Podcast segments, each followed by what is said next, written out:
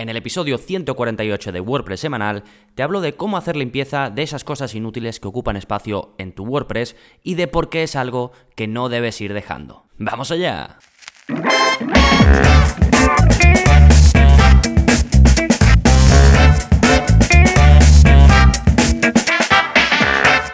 Hola, hola, soy Gonzalo de gonzalonavarro.es y bienvenidos a WordPress Semanal, el podcast en el que aprendes WordPress de principio a fin, porque ya lo sabes, no hay mayor satisfacción ni mejor inversión que la de crear y gestionar tu propia web con WordPress. Y este episodio está dedicado a una de esas partes de la gestión que es ir haciendo limpieza, porque es facilísimo acumular cosas, cosas y cosas, plugins, themes, código, cosas que ni vemos en la base de datos. Entonces, de vez en cuando hay que hacer limpieza, como con todo, como cuando se te queda el escritorio pues del trabajo, de tu oficina o de donde sea, lleno de, de cosas y tienes que hacer limpieza. Pues vamos a hablar de ello, cómo puedes hacerlo de la forma más eficiente posible y qué herramientas hay que te faciliten la vida.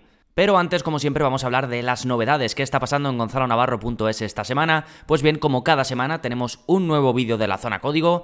Este es el vídeo ya 99, nos acercamos peligrosamente al vídeo 100 y os enseño a instalar WordPress manualmente, que lo creáis o no no tenía ningún contenido explicando esto. Sí que tenemos el curso de WordPress básico en el que enseño cómo instalar WordPress, pero a través del hosting, que realmente si tenéis esa posibilidad, pues es lo más fácil. Pero hay veces en las que, mm, pues por lo que sea, necesitamos hacerlo manualmente o simplemente viene bien conocerlo para pues saber cómo funciona WordPress por dentro o tomar más conciencia de mm, las diferencias entre los archivos de WordPress y la base de datos y cómo ambos están vinculados. En cualquier caso, instalar WordPress manualmente no es difícil, lo que sí que toma más tiempo que hacerlo de forma automatizada pues con algún servicio que ofrezca el cPanel de tu hosting. Sí, así que tenéis este vídeo que puede ser un auténtico salvavidas si no tenéis disponible la instalación automática, así que os lo dejo en las notas del programa. Es el vídeo 99 de la zona código. Sí, bueno, ya sabéis que la zona código es parte también del área para suscriptores. Si estáis suscritos, pues tenéis acceso a este y a otros, pues prácticamente 100 vídeos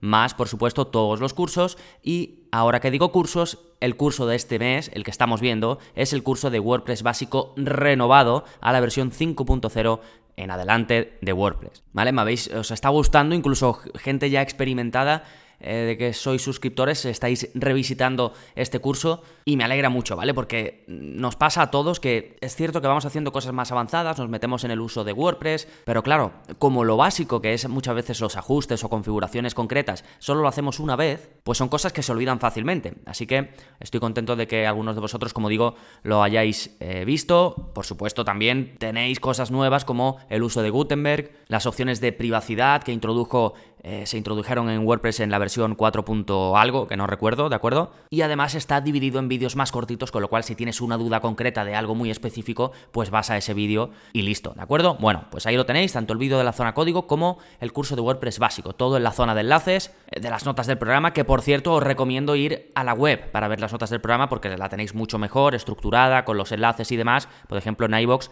no salen los enlaces, así que si vais a gonzalonavarro.es barra podcast, ahí tenéis todos los episodios, este es el 148. ¿Sí? Bien, saltamos ahora con el plugin de la semana, que es para prevenir ataques de fuerza bruta. Este es un tipo de plugin que siempre te recomendarán instalar para proteger tu web con WordPress, porque es muy efectivo, ¿vale? Los ataques de fuerza bruta son básicamente intentos de login que van a hacer en tu web y no los hace una persona, sino que los hace un, un, programita y va probando diferentes combinaciones, tanto de usuario como de contraseña, hasta que da con, una y consigue entrar, ¿vale? Pues esto se puede prevenir simplemente limitando el número de intentos de login que se puede hacer, ¿vale? Y hay muchos plugins que hacen esto.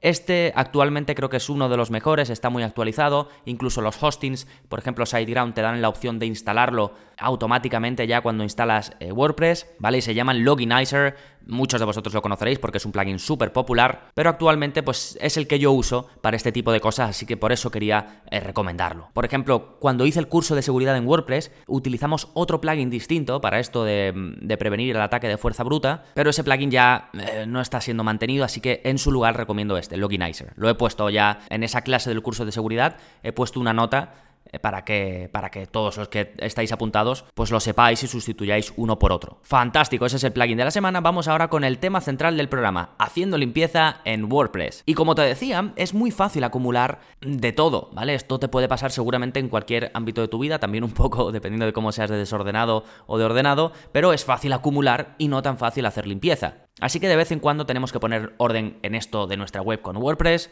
porque vamos a acumular borradores, ya sea páginas, entradas o cualquier custom post type, vamos a acumular imágenes que no utilizamos, vamos a acumular plugins, themes, incluso código, que también le dedicaré un apartado. Y luego ni hablar de lo menos visible, que es la base de datos. En la base de datos se acumulan una cantidad de cosas que ni siquiera vemos, que es tremenda. Ahora hablaremos de ello porque este es un tema bastante interesante. Pero vamos a empezar por lo fácil. Em, plugins y themes. Los plugins y themes que no usas, fuera, ¿vale?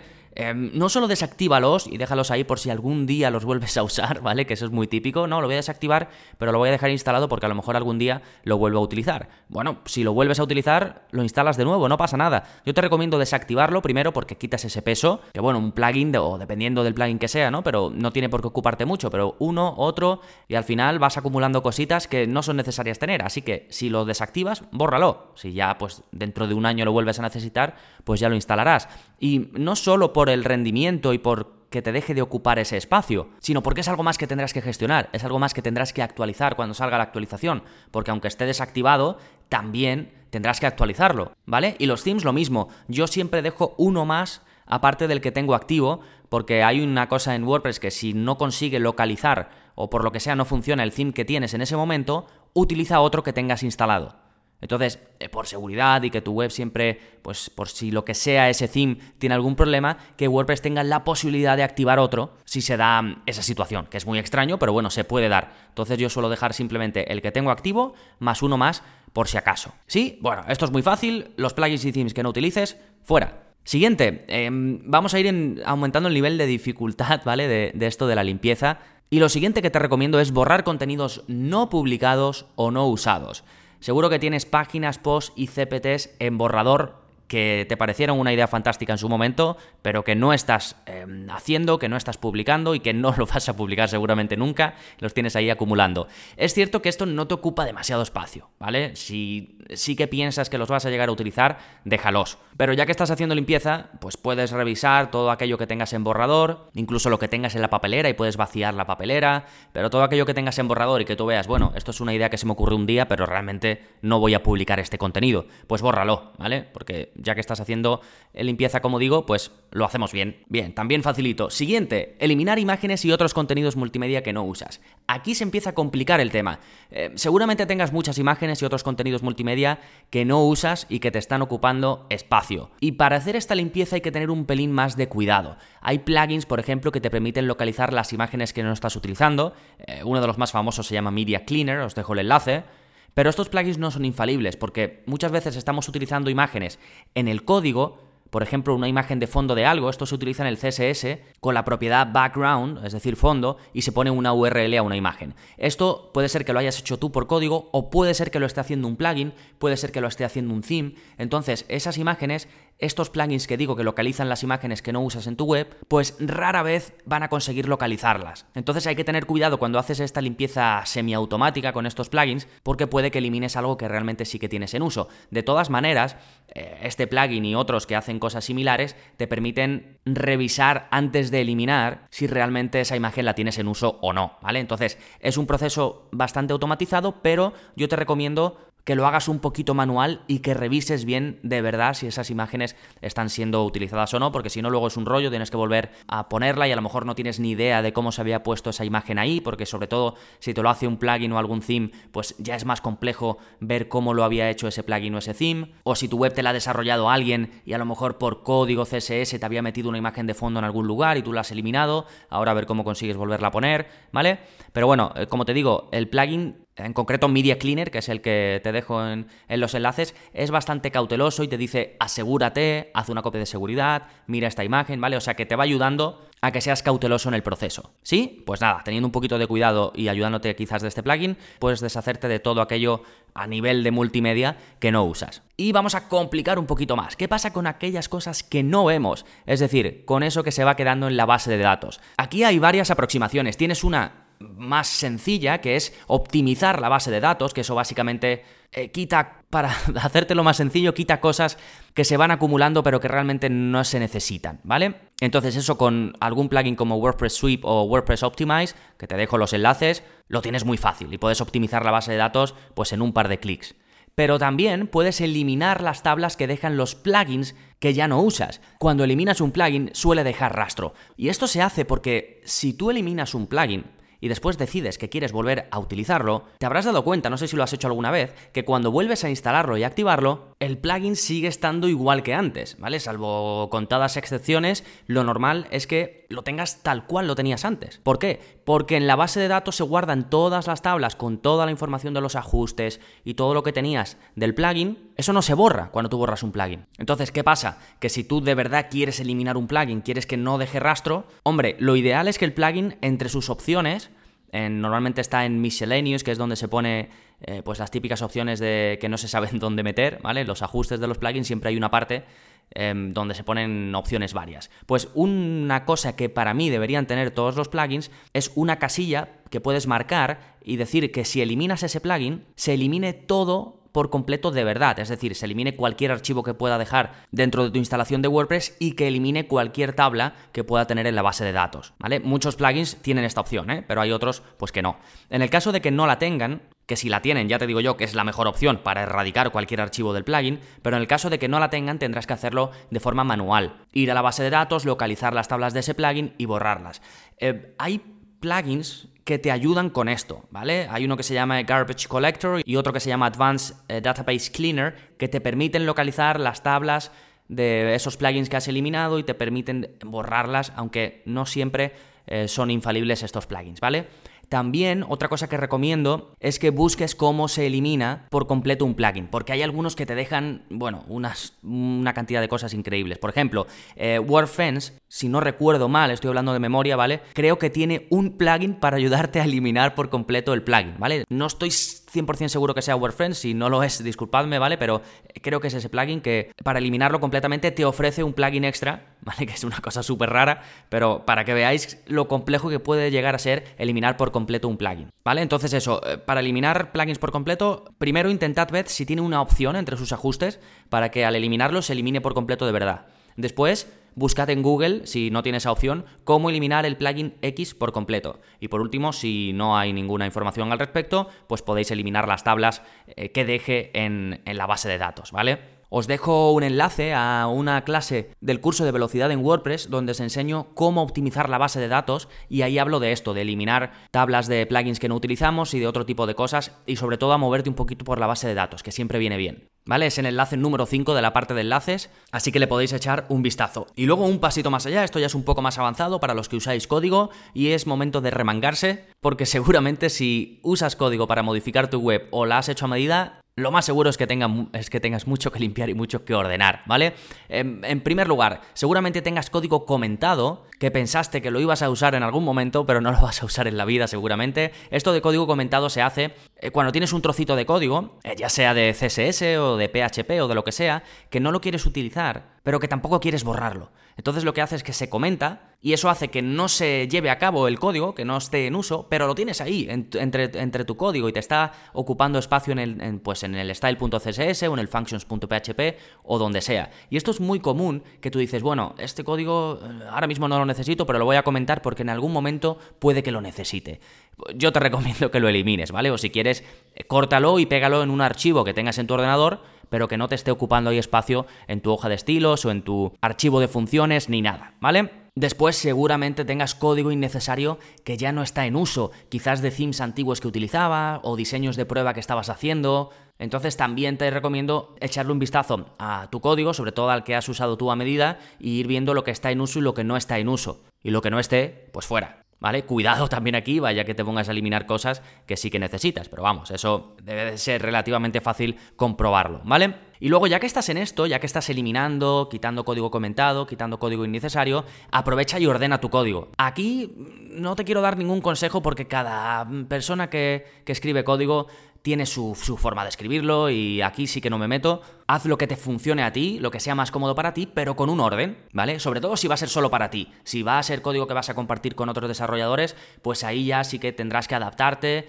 y tendrás que seguir unas buenas prácticas o unas prácticas más extendidas o si vas a una empresa a colaborar eh, con otros desarrolladores, pues tendrás que adaptarte a cómo escriben ellos código, cómo comentan, cómo estructuran todo, pero si es para ti, simplemente haz lo que te funcione, pero con un orden, ¿vale? Un orden que después no te resulte difícil localizar partes de tu código. Te recomiendo sobre todo que comentes todo pongas comentarios a todo, a cada trocito de código, porque de verdad, te lo digo por experiencia, cuando nosotros estamos en un proyecto concreto, todo el código que usamos, pues nos parece súper fresco y decimos, esto a mí no se me olvida en la vida, no tengo ni que comentarlo, porque solo con ver el código ya sé lo que es. Hay veces que sí, ¿vale? Sobre todo si se escribe código de forma muy explícita, ¿vale? Una cosa dentro de otra, entonces tú más o menos se entiende el código, pero hay veces en las que nos pasamos de listos, no ponemos un comentario de qué hace ese trocito de código y luego cuando volvemos dentro de un año no tenemos tenemos ni idea de para qué sirve eso. Entonces, eh, siempre recomiendo comentar todo porque a la larga lo vas a agradecer. Aunque pienses que te acuerdas perfectamente, te aseguro que se te va a olvidar. Eh, también es buena idea crear un índice, no siempre, porque hay veces que no merece la pena todo el trabajo de crear el índice, pero muchas veces sí que merece la pena, ¿vale? Un índice también, un comentario,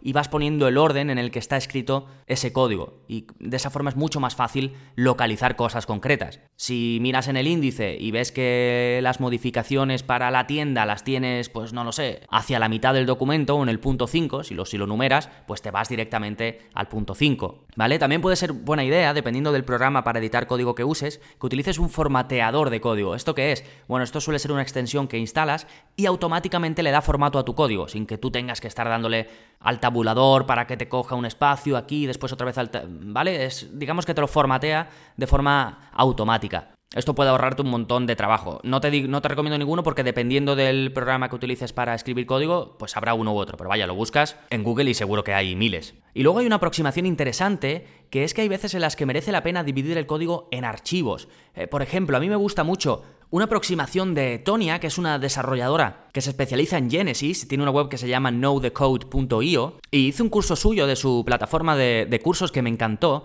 que era eh, desarrollo modular. Y Genesis ya de por sí toma esta aproximación, pero en este caso Tonia lo lleva más allá todavía. Y consiste básicamente en lugar de utilizar un archivo y meter ahí todo el código que tienes que utilizar, dividirlo en distintos archivos. De forma que sobre todo si te dedicas a hacer páginas web puedas activar o desactivar esos pequeños módulos, por eso se llama modular, en función del proyecto que estés utilizando. Y su aproximación es bastante, digamos, dividir mucho, mucho, mucho todo en distintos archivos. Y es algo que a mí me gusta y que intento hacer cada vez más no es para todo el mundo, hay gente que no le gusta trabajar así, pero simplemente lo comento, ya que estamos hablando un poquito de código, pues me permito la licencia de hablar de cositas así un pelín eh, más avanzadas. Pero bueno, en cualquier caso, tengas el nivel que tengas, hay muchas cosas que puedes hacer para hacer limpieza en WordPress, y eso no quiere decir que tengas que estar todos los días pendiente de ello, aunque sí que es cierto que cuanto más consciente seas de esto, menos basura vas a ir dejando por el camino, con lo cual después va a ser más fácil hacer limpieza.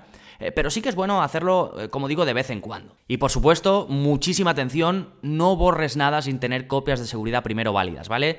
Tienes en el curso de intermedio cómo hacer copias de seguridad, en el curso de seguridad en WordPress, tengo un tutorial que os lo dejo también aquí en la zona de la conclusión sobre cómo hacer eh, copias de seguridad y restaurarlas. Con vuestro hosting, si usáis SiteGround, seguro que tenéis copias diarias o podéis hacer una justo antes del proceso. Es muy fácil hacer copias de seguridad. Así que hacedlo, ¿vale? Y además sé que muchas veces la gente no lo hace por pereza y es peligroso, ¿de acuerdo? Normalmente hasta que no te pasa algo, no empiezas a hacer copias de seguridad, pero de verdad te aconsejo que las hagas. ¿De acuerdo? Y nada más. Antes de irme os quiero comentar simplemente una pincelada que estoy empezando a desarrollar un plugin que creo que os va a encantar. Ya os iré dando más detalles. Está prácticamente terminado, tengo también que crear la web del plugin y demás, pero está muy avanzado y va a estar enfocado a los que hacéis webs para otros y estoy convencido de que os va a servir mucho, ya os hablaré de ello cuando lo tenga preparado. Sí, y nada más. Si te ha gustado el episodio de hoy y quieres ayudarme a que siga creciendo, a que siga creando episodios como este, ya sabes que hay una forma súper sencilla en la que puedes aportar tu granito de arena y es dejándome una valoración en iTunes. Simplemente vas a tu aplicación de Apple Podcast, buscas WordPress semanal, bajas un poquito hasta reseñas y escribes la reseña que consideres. Te lo agradezco muchísimo, como siempre te digo. Si estás en la aplicación de, podcast de Google, lo mismo. Si puedes dejarme una valoración, si puedes eh, algún me gusta, si estáis en iBox, si estáis en Spotify, estéis donde estéis, de verdad os agradezco mucho